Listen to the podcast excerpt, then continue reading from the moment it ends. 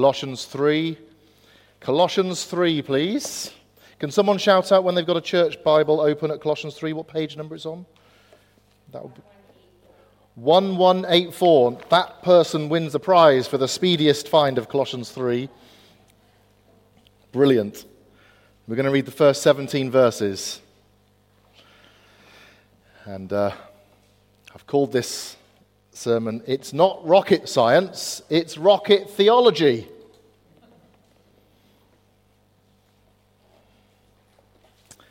Chapter 3, verse 1. I'll wait until you found it. Some of you prefer to listen, that's okay. Colossians 3, chapter 1. Since then you've been raised with Christ, set your hearts on things above where Christ is, seated at the right hand of God. Set your minds on things above, not on earthly things. For you died, and your life is now hidden with Christ in God. When Christ, who is your life, appears, then you also will appear with him in glory. Put to death, therefore, whatever belongs to your earthly nature, sexual immorality, impurity, lust, evil desires, and greed, which is idolatry, and because of these the wrath of God is coming. You used to walk in these ways in the life that you once lived, but now you must also rid yourselves of all such things as these: anger, rage, malice, slander, and filthy language from your lips.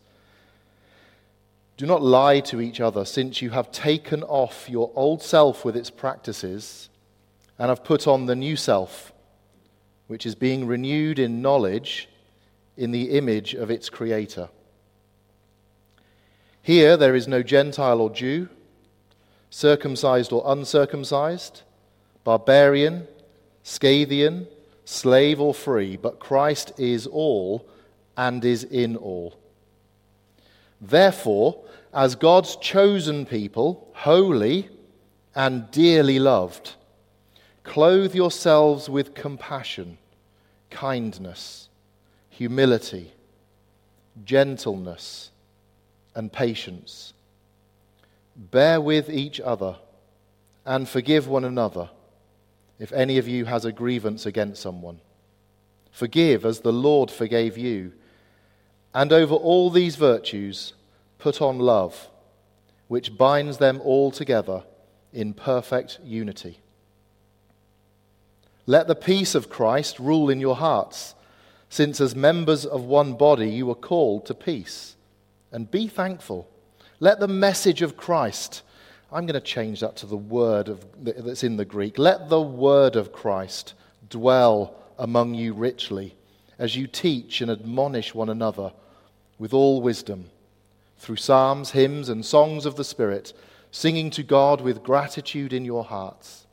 And whatever you do, whether in word or deed, do it all in the name of the Lord Jesus, giving thanks to God the Father through him.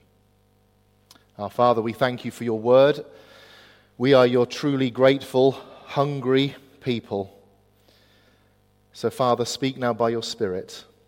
We pray in Jesus' name for transformation, for life change, for instruction that leads to repentance and new life in Jesus Christ. We pray, Lord, have mercy upon us in Jesus' name. Amen. Amen. Some of us have travelled far and wide. Anyone here been to another country? Few of you. Some of you are from another country and you still didn't put your hands up. That's weird. We find ourselves sometimes in conversations humbly waiting when someone is talking about where they've been to or how many countries they've been to. We humbly wait to pounce with a country that we've been to. Or several countries that we've been to. Well, maybe it's not so much humbly waiting, but more just the appearance of humility. I mean, we could say things like France, tick. Australia, tick. Ghana, tick. Isle of Wight, it's not another country, I know, tick. Cambodia, tick. 3 hours later, as you rolled the countries off. Burkina Faso, gotcha.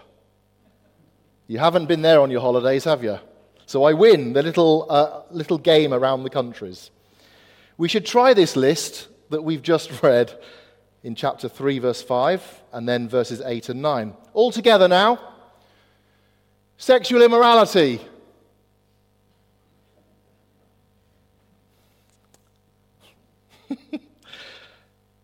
Impurity. Evil desire. Coveting. There's a lot of silent ticks out there. Idolatry, anger, malice, slander, obscene talk, lying, tick, tick, tick, tick, tick. More ticks than I got in 9 years of education at school. You don't need me to tell you that this is all the bad stuff. And it's only Sunday morning. Oh, it's only 11:15. Look what we've read out already. If this were included as an Olympic sport, we would all be on the gold podium, receiving the gold medal for the things that our sins deserve.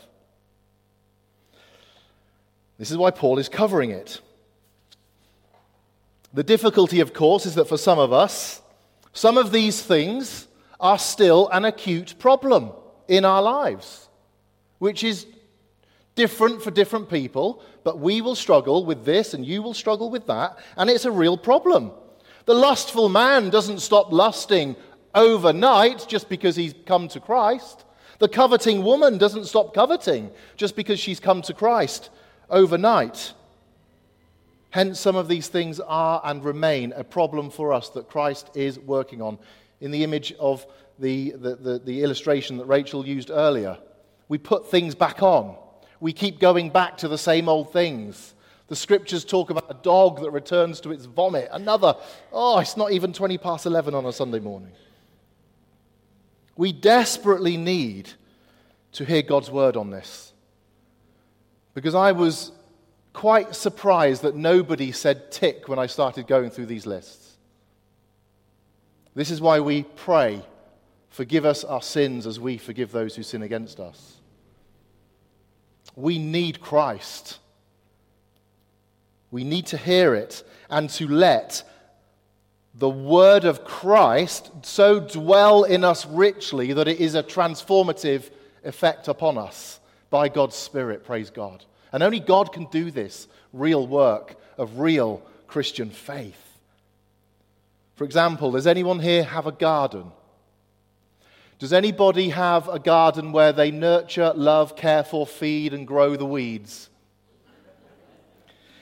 No, but guess what? They keep growing, don't they? No matter what you do, they keep growing, and every morning they come up with a new song. Cooey, we're still here.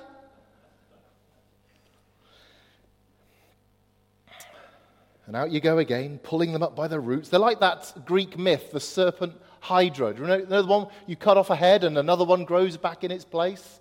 This is what our weeds are like. And this is what sin can be like when it engulfs us, when we clothe ourselves with these things. And Paul knows this too. This is what's so amazing about this chapter 3 here. He knows he is dealing with people like us. People who need Christ. And we're here today because we know we need him. I hope and pray. In chapter 2, he'd already dealt with the mystical false teachings of all these people that were giving false instruction in the church, talking of their dreams and their visions and their worship of angels and their Sabbath festivals and their new moon Sabbaths and everything, the do not handle, do not taste, do not touch, the rules and regulations of a man-made religion being imposed onto the grace of Christ. Paul says no. It was for freedom that Christ has set us free. Set us free from all these things. And the reason why Paul makes this terrible list of human vices in chapter 3 is this. Because the lives of the false teachers that Paul is dealing with lived like this. Their theology was reflected in their life. Their belief shaped their action. Now think about your action and your belief, and you will see how much Christ is at work. Their teaching was rot, and their lives were rotten to the core. And the only solution, according to Paul, is not all of these fancy extras, all of these bits that we bolt on to religion to make it look good and sound good and appear good. Not that stuff, no.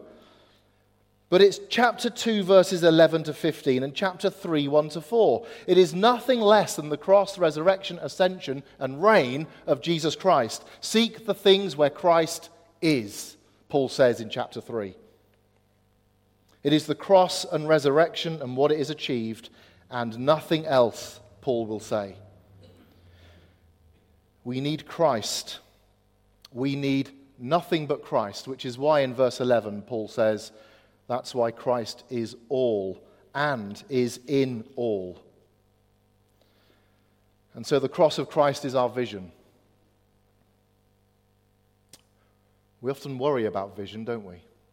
I think I heard, were you playing Be Thou My Vision as you were warming up this morning?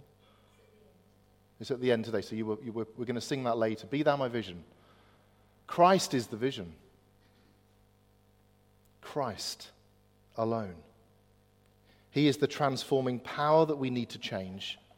And some of us here, and myself included, need that transforming power most urgently.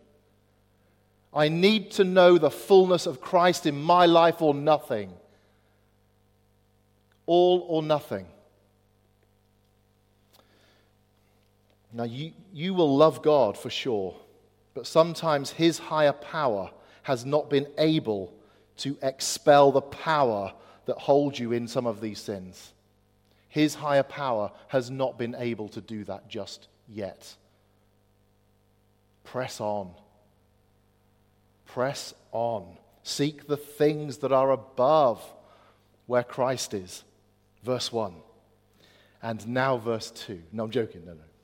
You might say after all of that, Richard, is that it? Just seek Christ? And I would say in answer to that, that's the gospel rules. I'm just passing on the message. You might reply to that, but it's hard, Richard, it's hard. I might say, boo-hoo, follow Christ. And you might say, you can't say boo-hoo, Richard. You're a pastor. And I will reply, I said boo-hoo because I am a pastor. Seek Christ. Seek the things above where He is. And this whole thing going on in Colossians is a biblical teaching that produces biblical and holy living. Because it says, doesn't it? Let me just put my glasses on because everything has gone mysteriously blurry. Verse 12, therefore as God's chosen people, holy and dearly beloved, you might say, but I'm not holy, Richard, come on. And I will say in response, get to know Jesus, that's all you've got to do. And if Christ is in you, and He's holy, ta-da! Let Him go to work. He will make you holy in His sight. It's not rocket science, church. What is it? It's rocket theology. That's what it is. The biblical way is the ethical life. That's why many people here have, for example, worked hard all their lives. Anyone here work hard all their lives? I want to see a lot of hands now, church. Let's go. Let's have some interaction, please. Yes, Richard, you might say, and I might respond, thank you very much. We've worked hard all our lives because we're Protestants and we're famous for the Protestant work ethic. Work ethic. The ethic. This is the foundation on which we build our lives in order to work hard in this life. In response to what God has done, we work hard, we play hard, and we pray hard. Amen. Now, Jesus does also deliver us from the sin of workaholism. That is true. I'm not going to talk about that today. But when I say work ethic, you know what I mean. I don't have to explain what ethics means. You know what I mean when I say ethic. It's a foundational thing out of which spring the principles for the way you live your life. You have an undergirding of values that produce the ethic of hard work. That's a good thing, especially if you have been delivered from or even avoided Satan's trap of workaholism. I pray you have. But the Bible here is saying that the gospel, when applied, when taken seriously, when lived out, produces the ethical life. Just look at all this gorgeous fruit in chapter 3, verses 12 to 17. This is what the Bible calls fruit. Therefore, as God's chosen people, holy and dearly loved, clothe yourselves with, here comes the fruit, compassion, kindness, humility, gentleness, and patience. Bear with one another, forgive one another, forgive as the Lord has forgiven you. And over all of these virtues, not the vices from before, over all of these virtues, put on love. And you might say, well, Richard, nobody's perfect. And I might say, amen, brother, but press on in Jesus Christ. Keep on going. And you might reply to that and say, what, and do this for the rest of my life? And I might say, no, just try it for 6 days a week. Have yourself an unethical Sabbath every week and see how that goes. Of course, try it for every day of your life, right? It's hard, isn't it? This is precisely what Paul's struggle was in Romans 7, 13 to 25. He says, I do not understand my own actions. I do the things I don't want to do. I don't do the things I know I should do. And then he cries out, who's going to rescue me from this what? From this body of death. And what does he say? Thanks be to God. Through Jesus Christ our Lord. And here we see our utter need of Christ. For even when we fall and fail, we have a Savior who is sufficient to lift us up. And what does he say? Go again. Go again. Keep going. Keep going.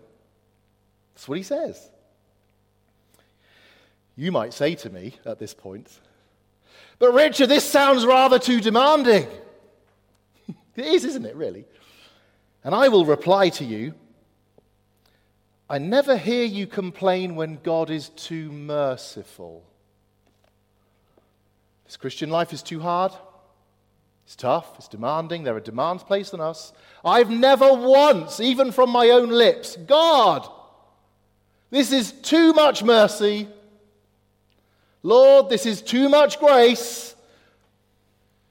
You need to limit the grace and the mercy, which is what I would like to do naturally, right? But we do complain when it gets tough. I would say, we never complain when God is being merciful. And then I would say, well, just get on with it, bruv, right? Because Christian faith is that tension between the extreme demand. Put on Christ, I dare you. Put on Christ, the extreme demand. If your right eye causes you to sin, cut it out. If your right hand causes you to sin, cut it off. Blah, blah, blah. Sermon on the Mount. Try living that out for one day without wounding yourself with the bits of you that sin. So we have extreme demand. And then we have the extreme mercy of God who raises us up in repentant faith and says, go again, my child. Go again. How cool is that? Right.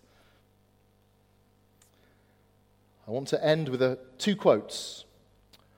One of my earliest influences was someone who you will know, I'm sure. Let's have another show of hands for this one. A.W. Tozer. Anybody? Amazing guy. He wrote a book in 1960 called Of God and Men. So if you have a seatbelt with you, buckle up right now, right? Because you're going to need it. He's talking of the moral, ethical life that the gospel enables the believer to live, right? Or should. It's a bit long, but it's Sunday morning, and you've got nothing else to do and nowhere else to go. So just wait. Quote, "No person is better off for knowing that God created the heaven and the earth. Ahab and Judas knew that God created the heaven and the earth. The devil knows it too. No person is better for knowing that God so loved the world that he gave his only begotten Son to die for their redemption. There are millions in hell who know that truth." He said, biblical theological truth is useless until it's obeyed. The purpose behind all this doctrine is to secure moral action. Moral action. Because Christian faith is not just observing it, but an entering into it. It requires faith-inspired action, which is my second quote now, by novelist Nathaniel Hawthorne, who was born in 1804. He said this, "This is a great image for understanding that to understand Christ, we've got to enter in to his life. We've got to enter into his life." He said this, "Christian faith is like a grand cathedral with divinely pictured windows. Standing outside the cathedral, you can see no glory, nor can you imagine any glory, but standing inside, every ray of light reveals a harmony of unspeakable splendors." How beautiful is that?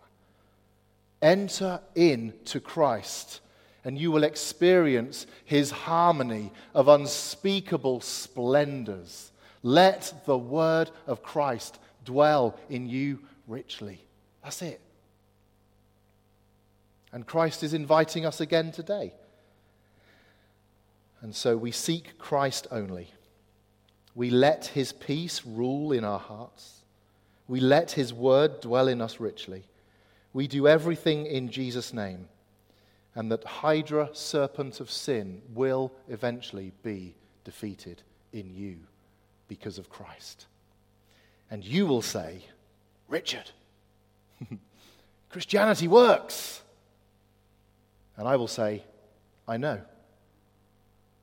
God is good." God bless you, church.